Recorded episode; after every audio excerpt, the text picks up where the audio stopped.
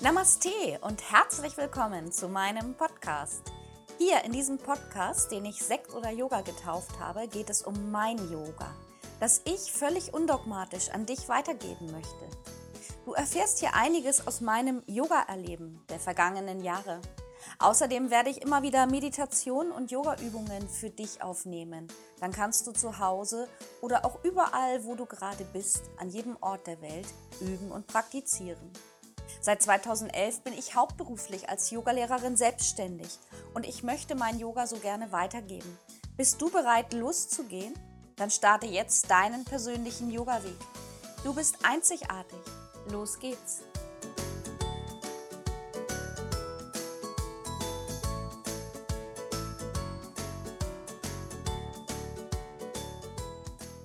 Guten Morgen und Namaste. Wie schön, dass du wieder dabei bist.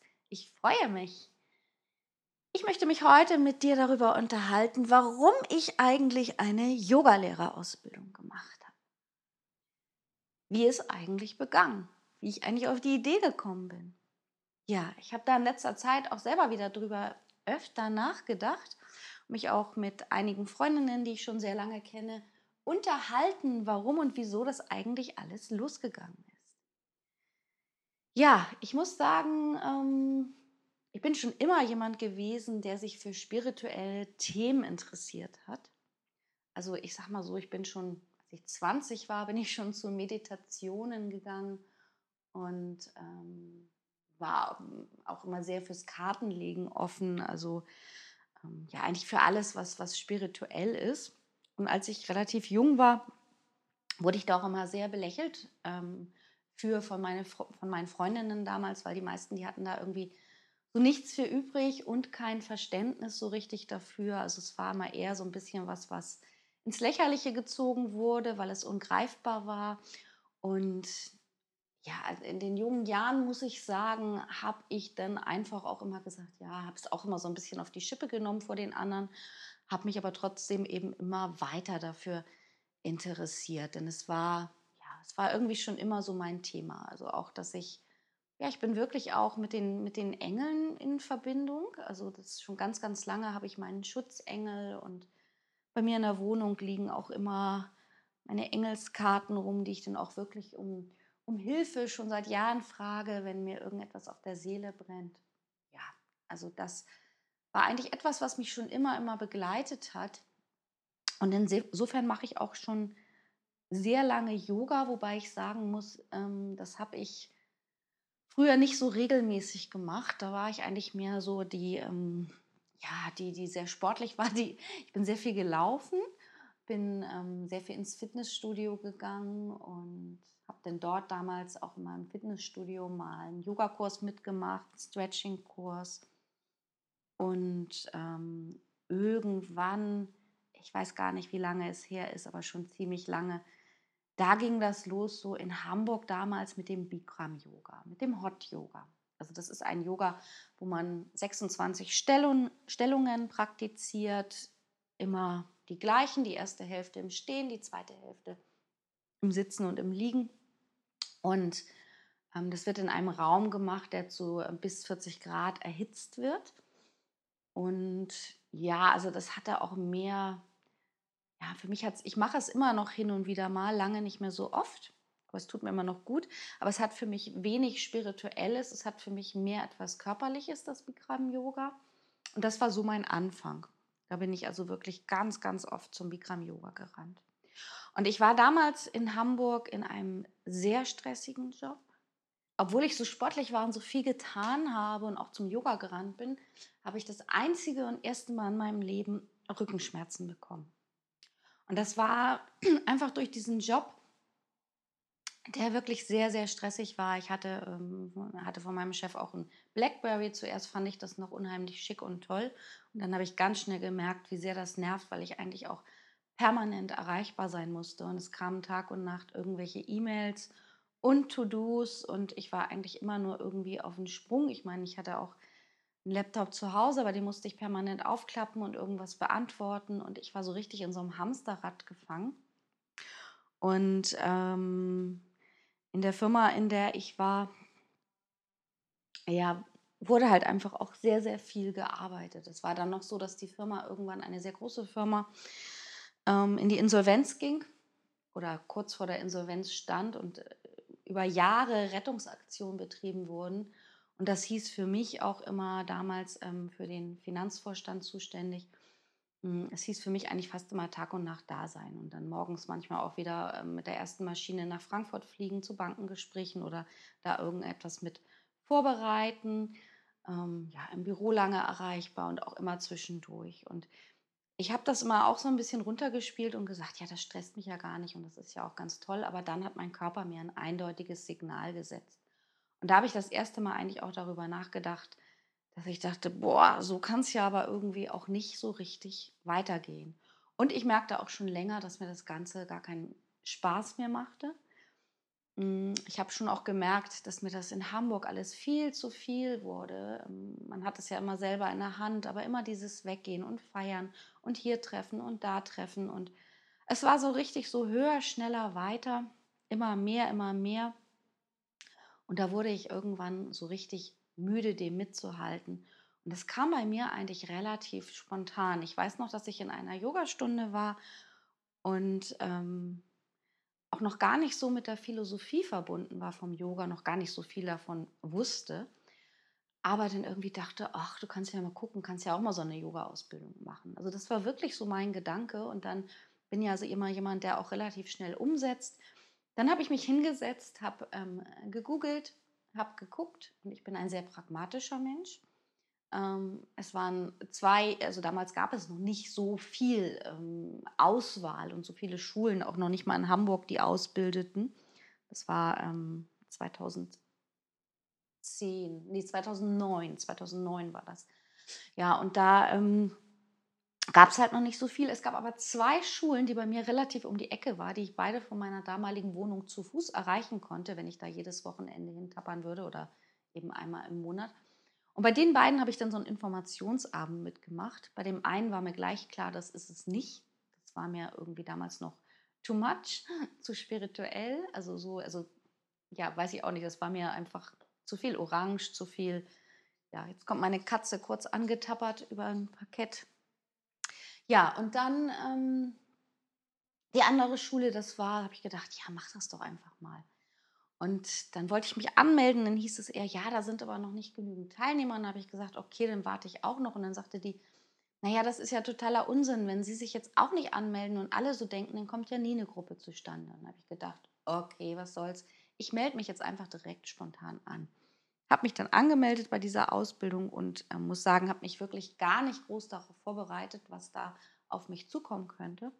Ja, und dann ging es los, beziehungsweise dann ging es nicht los an dem Wochenende, wo es starten sollte.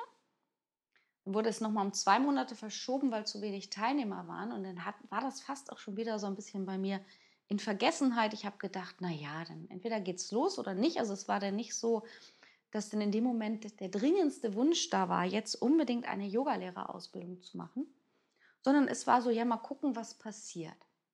Und dann ging es tatsächlich los. Es war eine Ausbildung, die so ein Jahr ging.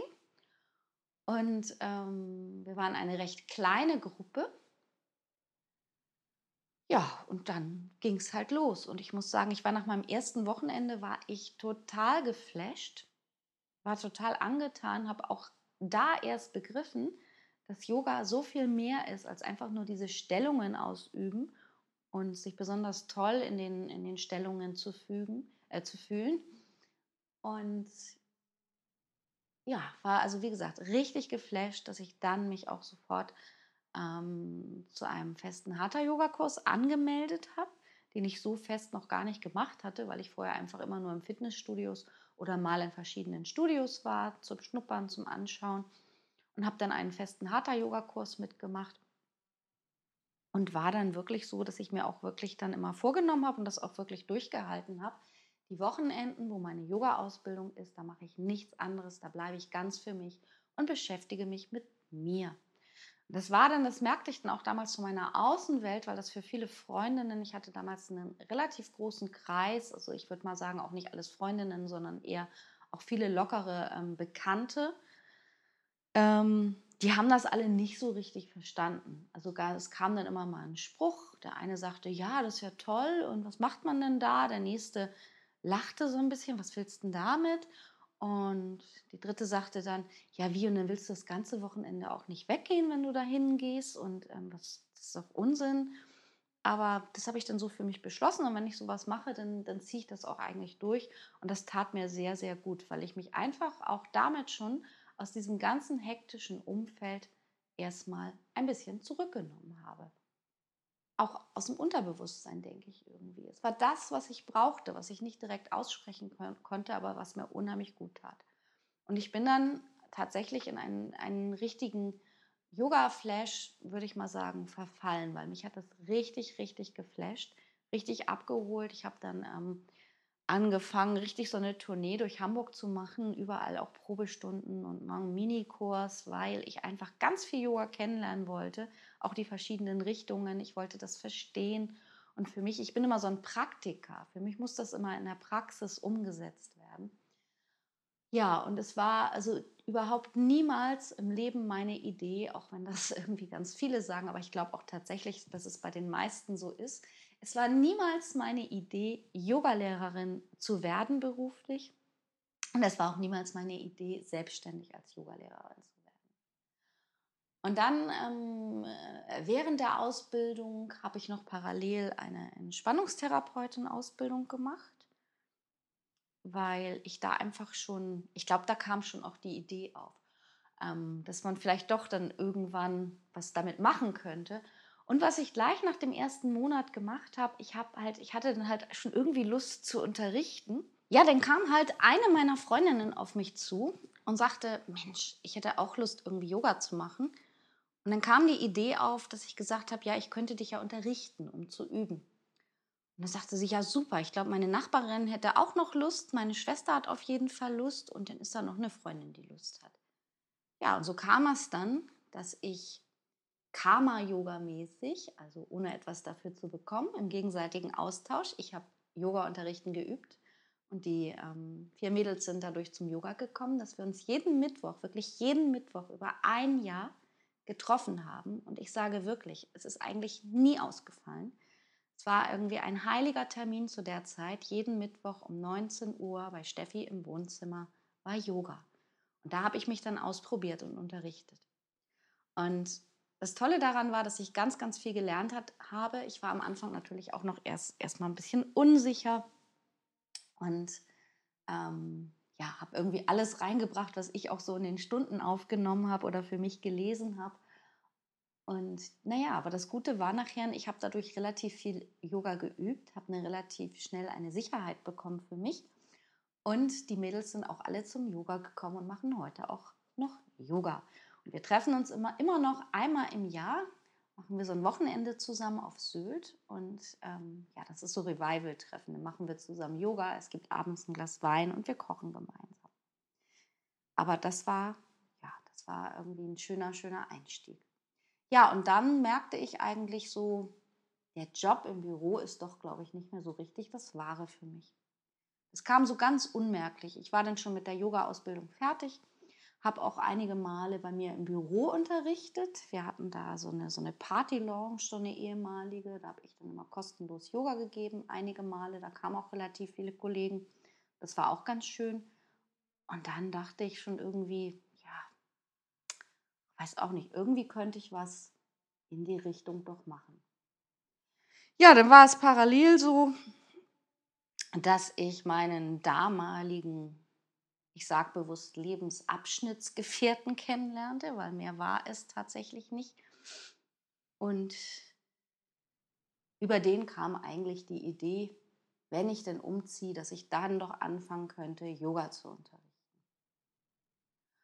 Und ähm, genau, ich bin dann irgendwie von Hamburg nach Gübe gezogen, hier aufs Dorf. Und dieser ehemalige Lebensabschnittsgefährte, der hatte eine ähm, Ferienwohnung, da wohnte damals auch noch ähm, eine junge Frau drin. Und irgendwie sagte er, ja, wenn die auszieht, dann kannst du die Wohnung ja erstmal benutzen, um Yoga zu unterrichten. Ja, und ich war eingezogen und ich glaube, am gleichen Tag sogar hat sie ihre Kündigung abgegeben, weil sie mit ihrem Freund zusammenziehen wollte. Ja, und dann war die Wohnung relativ schnell frei. Und dann kam so die Idee auf, ja, man könnte ja irgendwas mit Yoga machen. Und dann passierte noch was ganz Lustiges, weil mein ähm, Ausbilder, ähm, der Gerhard, der mittlerweile auch bei mir in der Yogaschule ausbildet, der sagte immer, ja, Yoga kommt schon zu dir. Und dann habe ich immer gedacht, ja, okay, ist ja alles schön und gut, aber wie soll Yoga denn zu mir kommen? Ja, und Yoga kam zu mir, einfach weil das dann schon ein bisschen rumerzählt wurde, dass da eventuell etwas mit Yoga entstehen sollte. Und dann richtete ich das auch schon alles ein, aber ich war mir noch gar nicht sicher, wann das losgeht. Ich hatte auch noch einen Halbtagsjob als Sekretärin. Und dann klingelte das Telefon und meine erste Yogini aus dem Dorf rief an und sagte, ja, ich habe gehört, Sie sind jetzt hier die Yogaschule. Kann ich denn mal vorbeikommen? Naja, und da ich ja spontan bin, habe ich gesagt, ja, nächsten Dienstag. Die kam dann und ich muss ehrlich sagen, so ging es dann los. Den Dienstagabendkurs, den gibt es heute immer noch, mittlerweile in anderen Räumlichkeiten.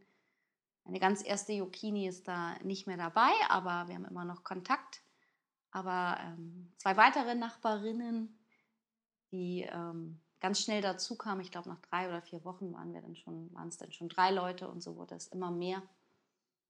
Dass der Raum irgendwann überfüllt war in der Ferienwohnung und ich mir Gedanken über andere Räumlichkeiten gemacht habe.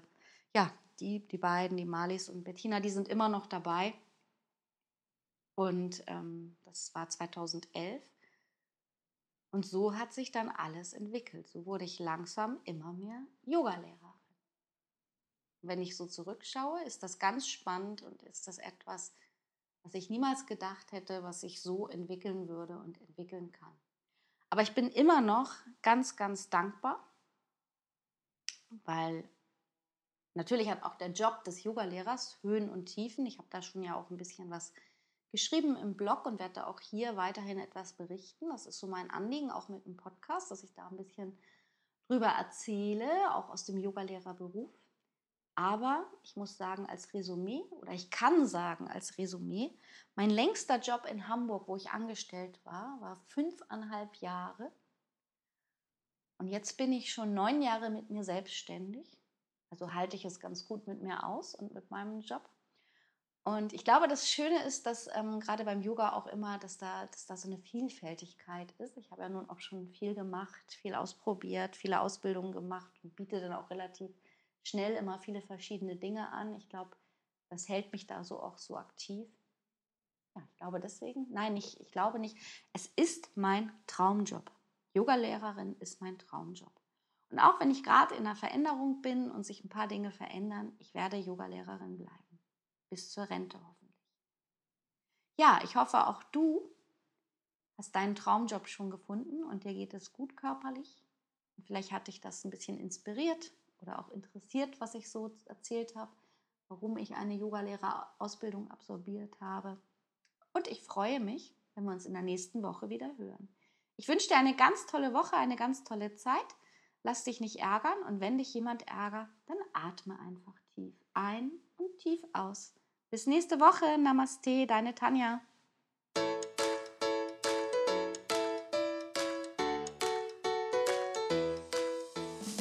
So, das war's für heute mit dem Podcast Sekt oder Yoga. Ich hoffe sehr, dass es dir gefallen hat. Alle Themen, die ich hier anspreche, alles, was ich hier kommuniziere, das sind alles Dinge, Themen, die mich persönlich begleiten oder auch begleitet haben. Wenn du nochmal nachlesen möchtest oder auch wenn du mit mir in Verbindung bleiben möchtest, dann schau doch einmal auf meine Webseite yogalernen.online. Dort findest du auch die Verlinkung zu unserer Facebook-Seite yogalernen.online oder der Gruppe. Und ich freue mich natürlich total, wenn es dir gefallen hat und du mir hier eine Bewertung hinterlässt. Bis bald. Namaste. Tanja.